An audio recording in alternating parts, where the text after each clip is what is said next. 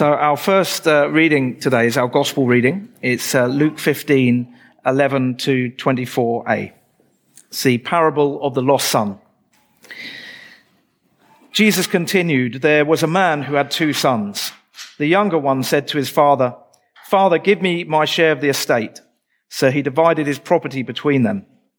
Not long after that, the younger son got together all he had set off for a distant country and there squandered his wealth in wild living. After he had spent everything, uh, there was a severe famine in the whole country and he began to be in need. So he went and hired himself out to a citizen of that country who sent him to his fields to feed pigs. He longed to fill his stomach with the pods that the pigs were eating, but no one gave him anything. When he came to his senses, he said, how many of my father's hired servants have food to spare, and here I am starving to death? I will set out and go back to my father and say to him, Father, I've sinned against heaven and against you. I'm no longer worthy to be called your son. Make me like one of your hired servants. So he got up and went to his father. But while he was still a long way off, his father saw him and was filled with compassion for him. He ran to his son, threw his arms around him and kissed him. The son said to him, Father, I have sinned against heaven and against you. I am no longer worthy to be called your son. But the father said to his servants, Quick, bring the best robe and put it on him. Put a ring on his finger and sandals on his feet. Bring the fattened calf and kill it. Let's have a feast and celebrate. For this son of mine was dead and is alive again. He was lost and is found. This is the gospel of the Lord. And Tissa is going to give us our reading from James, uh, on which our series is based. And that's James 2, uh, verses 14 to 26. James 2, 14 to 26. What good is it, my brothers and sisters, if someone claims to have faith but has no deeds? Can such faith save them? Suppose a brother or a sister is without clothes and daily food. If one of you says to them, Go in peace, keep warm and well fed, but does nothing but their, for, about their physical needs, what good is it? In the, in the same way, faith by itself, if it is not accompanied by action, is dead. But someone will say, You have faith, I have deeds. Show me your faith without deeds, and I will show you my faith by my deeds. You believe that there is one God. Good. Even the demons believe that and shudder. You foolish person. Do you want evidence that faith without deeds is useless? Was not our father Abraham considered righteous for what he did when he offered his son Isaac on the altar? You see that his faith and his actions were working together, and his faith was made complete by what he did. And the scripture was fulfilled that says, Abraham believed God, and it was credited to him as righteousness, and he was called God's friend. You see that a person is considered righteous by what they do and not by faith alone. In the same way, was not even Rahab the prostitute considered righteous for what she did when she gave lodging to the spies and sent them off in a different direction? As the body without the spirit is dead, so faith without deeds is dead. This is the word of the Lord. So um, there's a film called The Secret Life of Walter Mitty. And it's all about this guy who's got a really mundane job and he tries to make his life more interesting uh, by daydreaming of adventures in which he is a hero. Uh, on Facebook, there is a group called the Walter Mitters, sorry, the Walter Mitty Hunters Club. Uh, now, I can think of uh, better things to do with my time, uh, but the members of this group make a point of exposing those who claim to have served in the military uh, but haven't. Uh, apparently, there are quite a number of people who don military uniforms. They attend parades. Uh, they post bogus uh, photos on on Facebook and uh, social media, and they pretend that they've had an illustrious career in the military. Uh, they are, of course, charlatans. The uniform, the medals, the beret, and all the impressive stories are just a front. There's absolutely nothing behind it, nothing of substance. There's no evidence that they've ever served in the military because they haven't. And James points out that there are people who claim to be Christians. Uh, they look like Christians. They go to church. They have Christian friends. They play Christian music, but it's all a front. There is nothing of substance behind it. Their faith is not real. And probably, unlike the Walter Mitties, in many cases, uh, they don't know that their faith is not real. Verse 14, James says, What good is it, my brothers and sisters, if someone claims to have faith, but no deeds? In other words, if someone claims to be a Christian, but doesn't live a Christian life, in, in fact, does completely the opposite, their claims are false.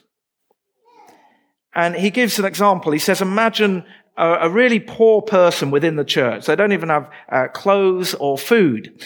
And they're having a conversation with someone at the back of church, and that person says, I'm sure you'll be okay. You'll, you'll get some clothes. You'll, you'll have enough food. Don't worry.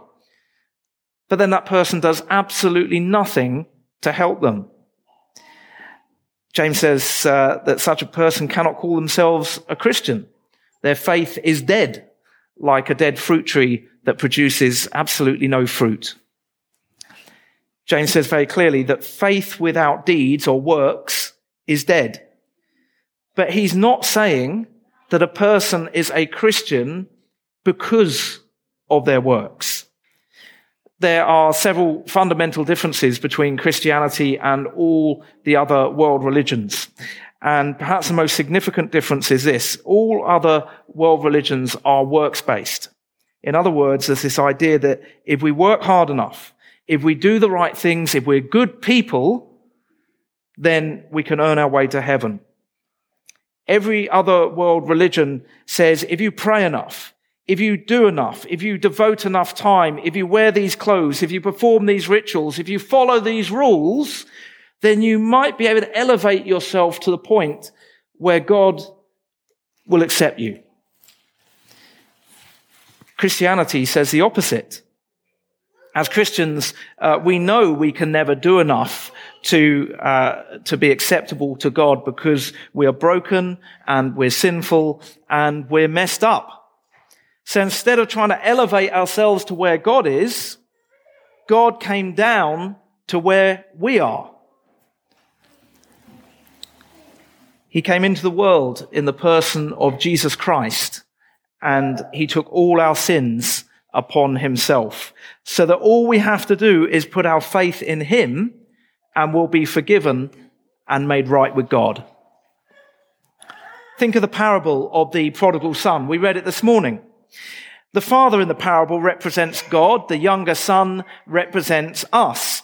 Now, when the father saw his, uh, his son coming towards the house, uh, he didn't send out one of his servants to say, right, your father will see you once you've cleaned up your act. He didn't say, here's a long list of things you have to do before you can come home. No, the father went running out to meet his son, embraced him. He was, he was overjoyed that his son had come home. When we repent and turn to Christ, we are saved. We are brought back into a right relationship with God, not because we are good, but because God is good and sent his son Jesus to die for us. It says so very clearly in Titus 3 verses 4 to 5.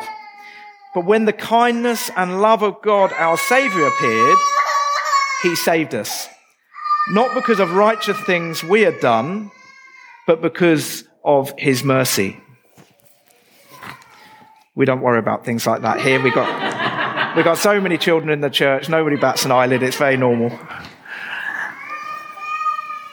So, because of his mercy. James isn't saying that we are saved because of our good works. He is saying that our good works are evidence that we have a genuine faith.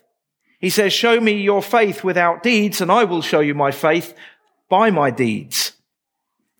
We can't give our lives to Jesus and then just keep living the same as we have always done. We have been saved in order to serve and glorify God. And the evidence of that service will be our deeds, our actions. If someone claimed to be a chef and you ask them, uh, what makes you a chef? And he said, well, I've watched the entire series of MasterChef, Food Safari, Hell's Kitchen, and Family Food Fight. And I've eaten in loads of really good restaurants. And I've got a fully fitted kitchen with every uh, appliance and utensil that you can imagine. And I've got a special chef's hat, which is called a toque, by the way. And, uh, and you said, well, okay, what do you cook? And he said, um, well, you know, the, the, the thing is, I've, uh, I've never cooked anything. You'd be like that. I'm pretty sure this guy is not a chef. A genuine chef will produce genuine meals, and a genuine Christian will produce the fruit of the Spirit.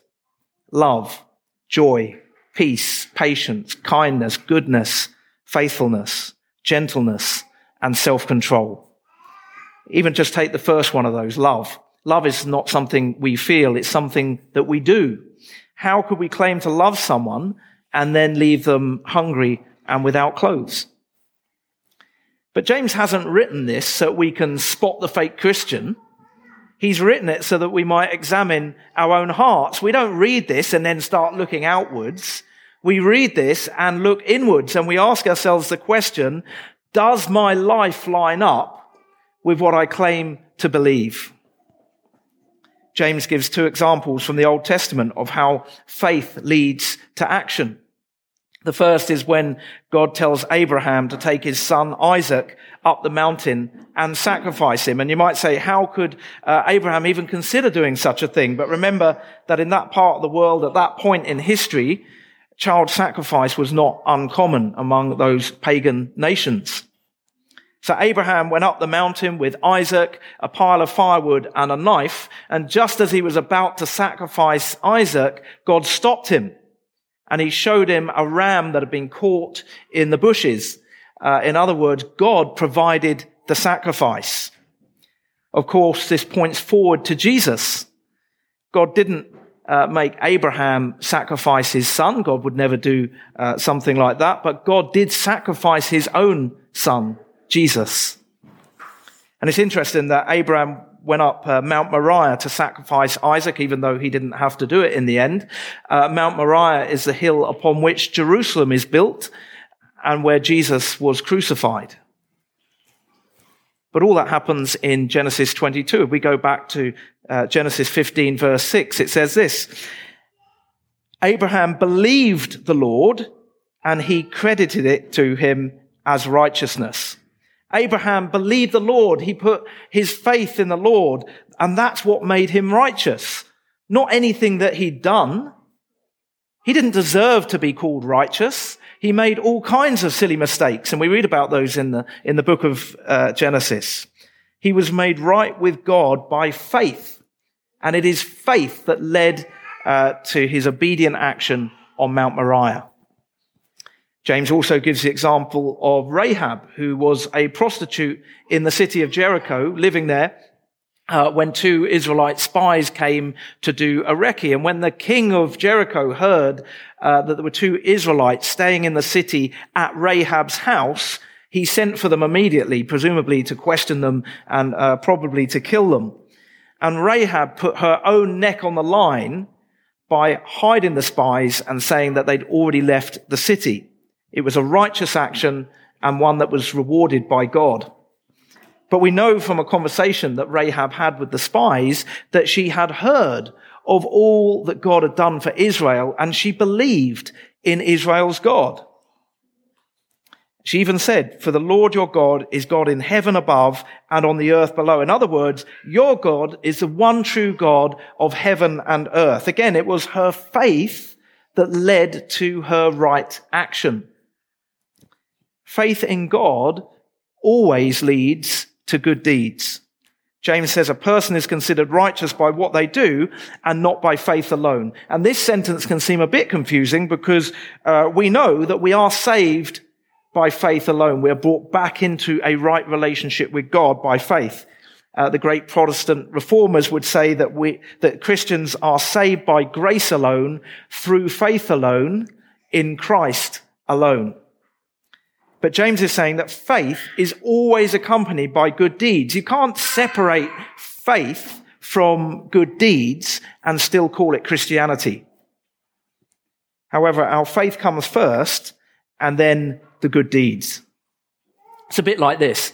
Uh, I don't know whether you've ever been abseiling, uh, but if you have, I bet you trusted the equipment before you stepped over the cliff.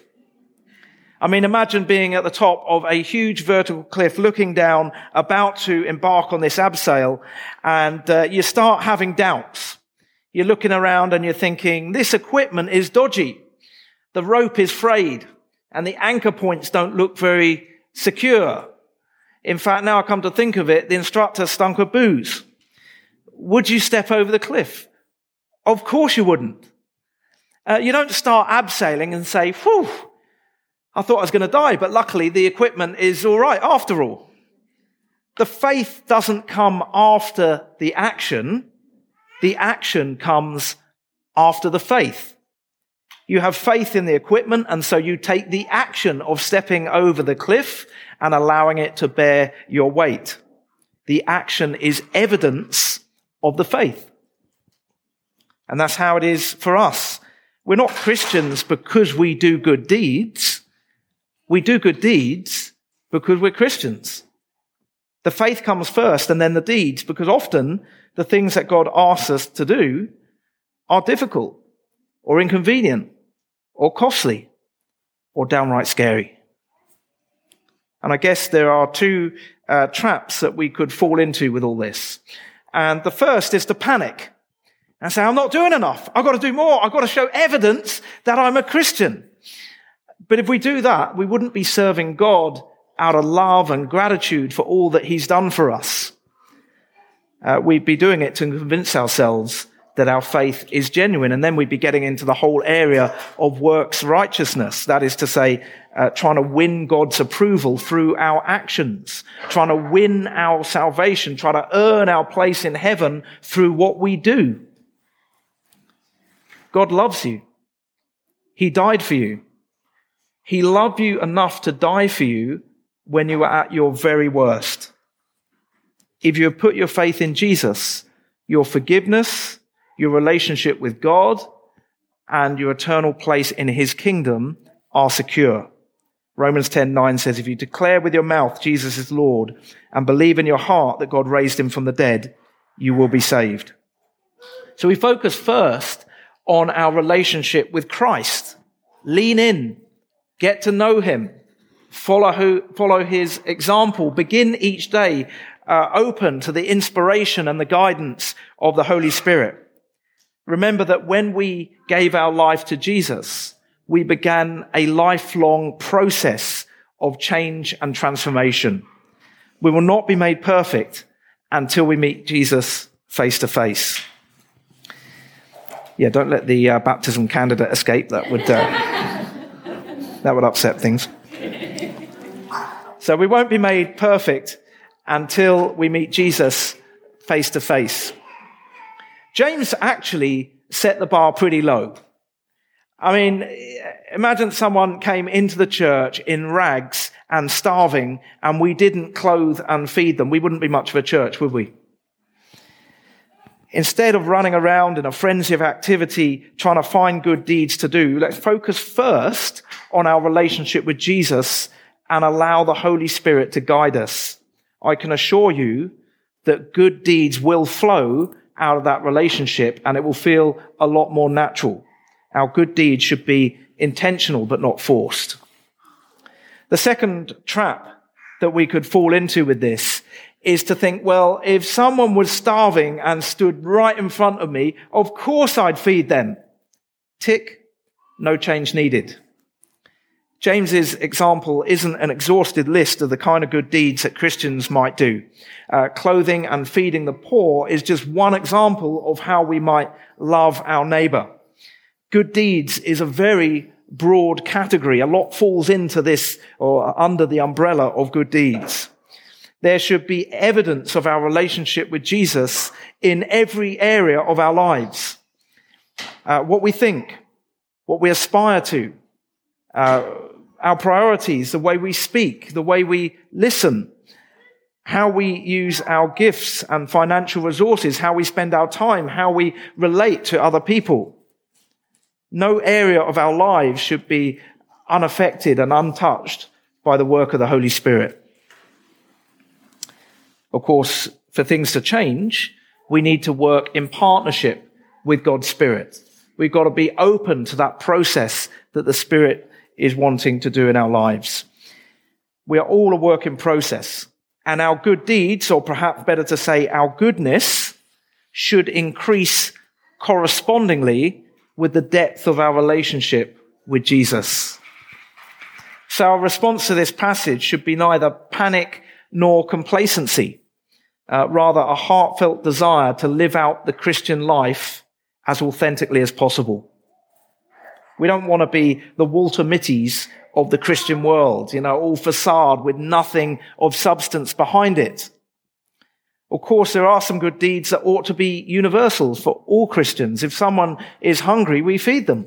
If someone is thirsty, we give them something to drink and so on. But there are other good deeds that are specific to a person's individual calling. Not everyone is called to provide aid relief and dig wells in one of the world's poorest countries, although a lot of Christians are called to do that sort of thing. And this is why it's so important to stay in step with the Holy Spirit. The, God has a purpose and a plan for our lives. But if we don't invest in our relationship with Jesus, we could miss it. For those of us who are married with children, one facet of our good deeds and by far the most important is to be a good father. Sorry, to be a good uh, husband or wife, to be a good father or mother. Today we're baptizing Eliana Sherwood and her parents, Brandon and Natalie, have decided to follow Jesus and they want to lead Eliana uh, to Jesus. Today they promise to pray for her, to draw her by example into the community of faith and to walk with her in the way of Christ. Setting a godly example for a child is a very good deed because when a Christian child sees his or her parents at their very best, they get to see a little glimpse of what Jesus is like.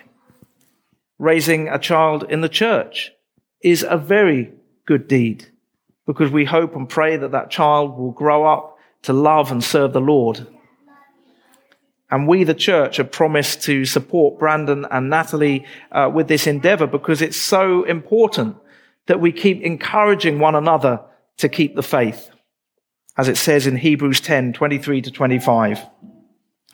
Let us hold unswervingly to the hope we profess, for he who promised is faithful. And let us consider how we may spur one another on toward love and good deeds, not giving up meeting together as some are in the habit of doing but encouraging one another. And all the more as you see the day approaching. We want to be people who are known for our good deeds, not for our glory, but for God's glory. Good deeds without faith will not save us, but faith without deeds is dead. Let's pray.